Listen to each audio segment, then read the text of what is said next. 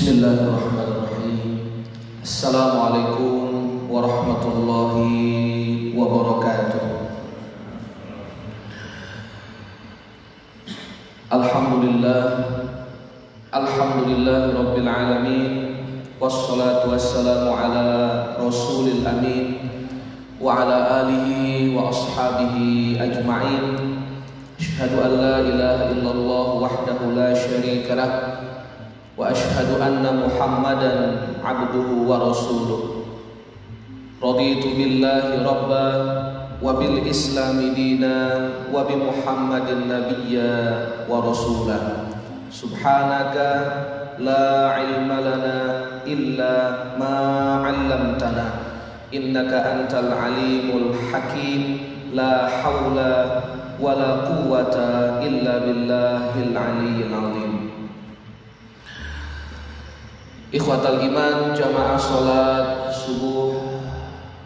Yang insya Allah Semoga kita semua senantiasa dalam naungan rahmat Hidayah dan penjagaan dari Allah subhanahu wa ta'ala. Amin ya rabbal alamin. Di awal doa kunut nazilah Imam membacakan Allahumma hdina fi man hadai. Tahukah kita makna dari doa itu? Allahumma hdina fi man hadai. Ya Allah, berilah kami hidayah. Berilah kami petunjuk. Sebagaimana Engkau telah memberikan petunjuk kepada orang-orang yang datang sebelum kami. Yang kita minta pertama dalam doa kunut nazilah adalah kita minta kepada Allah hidayahnya. Sebagaimana Allah Subhanahu wa taala telah berikan hidayah tersebut kepada orang lain dan orang-orang yang ada sebelum kita. Ini sesuai dengan firman Allah Subhanahu wa taala di suratul Fatihah bahwa doa pertama yang diajarkan Allah adalah doa memohon hidayah. Ihdinas siratal mustaqim.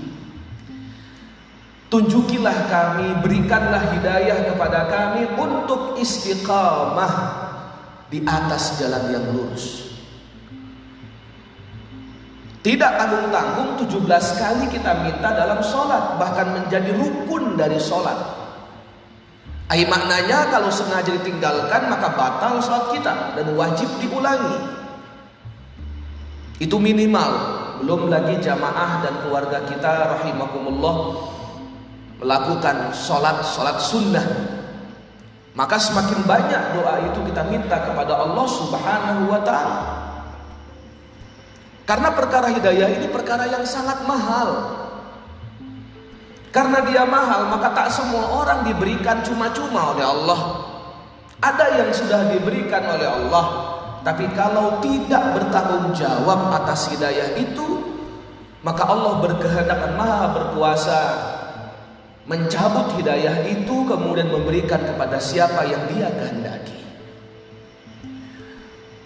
Jamaah salat subuh yang dimuliakan oleh Allah Subhanahu wa taala, maka Abu Hurairah radhiyallahu taala anhu ketika sosoknya dipuji oleh para sahabat bahwa beliau banyak sekali meriwayatkan hadis Nabi Shallallahu alaihi wasallam ketika sahabat yang lain tidak pernah mendengarkan atau melihat hadis tersebut banyak yang menyanjung Abu Hurairah tapi kata Abu Hurairah radhiyallahu taala anhu, jangan kamu terlalu lampau menyanjung puji saya. Seharusnya yang kau sanjung puji adalah mereka syuhada-syuhada Uhud. Yang sampai tetes darah penghabisannya iman kepada Allah dan iman kepada Rasul sallallahu alaihi wasallam bahkan dia buktikan imannya itu dengan berjihad di jalan Allah Subhanahu wa taala. Saya ini belum meninggal. Masih abu-abu depan saya. Masih belum jelas akhir hidup saya. Maka itulah orang-orang beriman kita semua senantiasa merasa tidak aman dengan ibadah kita. Itulah kenapa setiap hari kita isi dengan ibadah.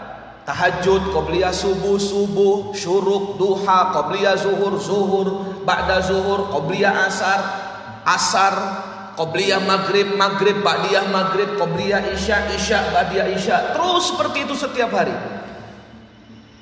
Karena kita tidak pernah tahu di sisi mana akhir hidup kita akan berakhir.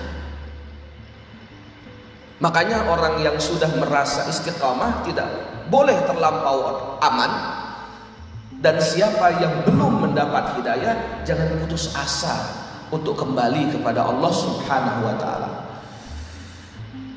15 Maret yang lalu 2019 di sebuah negara yang terkenal aman bahkan negara paling aman di dunia dengan kasus korupsi paling kecil di dunia, tingkat kebersihan paling bersih di dunia, ekonomi yang tinggi termasuk di dunia, sektor pariwisata menjadi sektor andalannya terguncang dengan sebuah aksi teror keji dan kejam.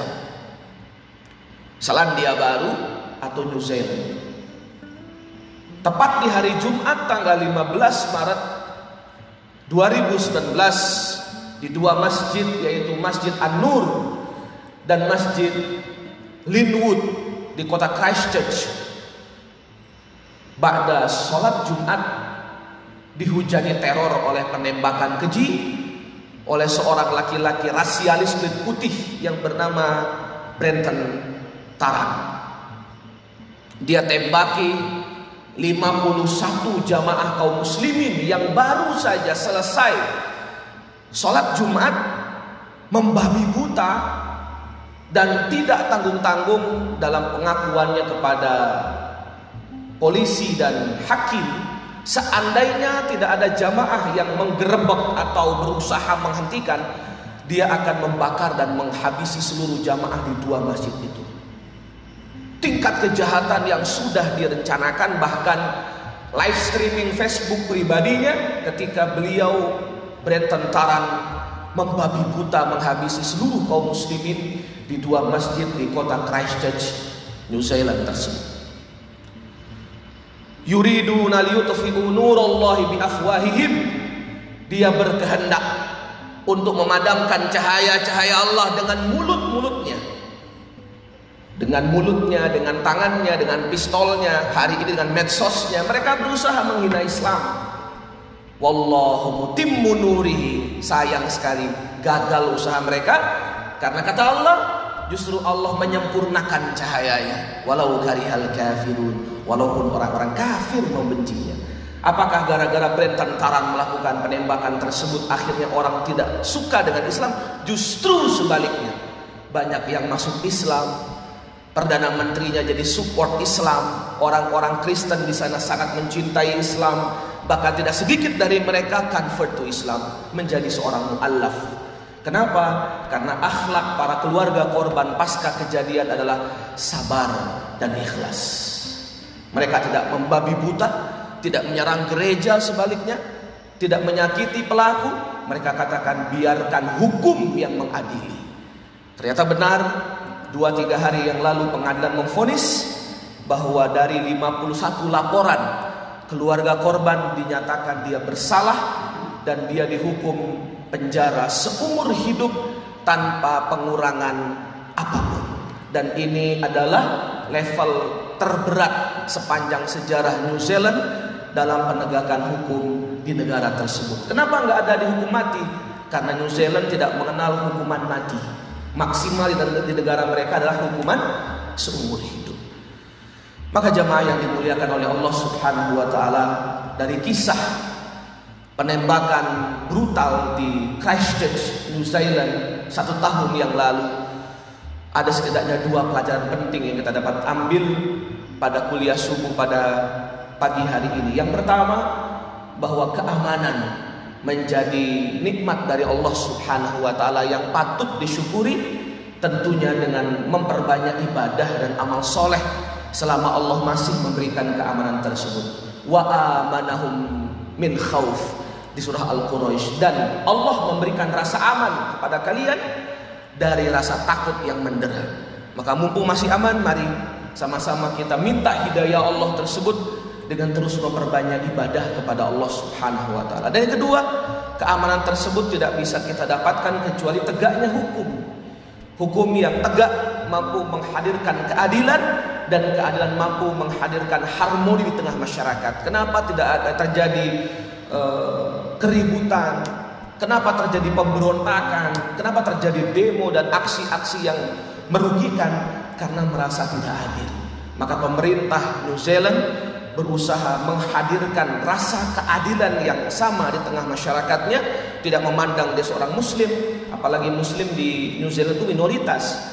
Yang jelas dia seorang New Zealand, maka dia punya hukum yang sama, kedudukan yang sama di mata hukum. Dan yang terakhir, bahwa kita patut bersyukur dan iri bahwa mereka bisa mempertahankan hidayah sampai titik darah penghabisan di hari Jumat di bulan Rajab dalam keadaan ba'da Jumat, dalam keadaan berwudu, dalam keadaan syahid dibunuh oleh orang kafir.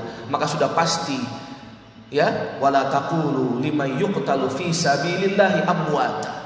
Jangan pernah kamu mengira orang yang terbunuh di jalan Allah itu mati, bal ahya. Tetapi dia hidup. Walakin la tash'urun. Tapi kalian semua yang tidak mengetahui. Semoga Allah Subhanahu wa taala menetapi hidayah dalam hati kita, keluarga kita sampai ajal menjemput kita wala tamutunna illa wa antum muslimun. Subhanakallahumma bihamdika asyhadu an la ilaha illa anta astaghfiruka wa atubu ilaik. Wabillahi taufiq wal hidayah. Assalamualaikum warahmatullahi wabarakatuh.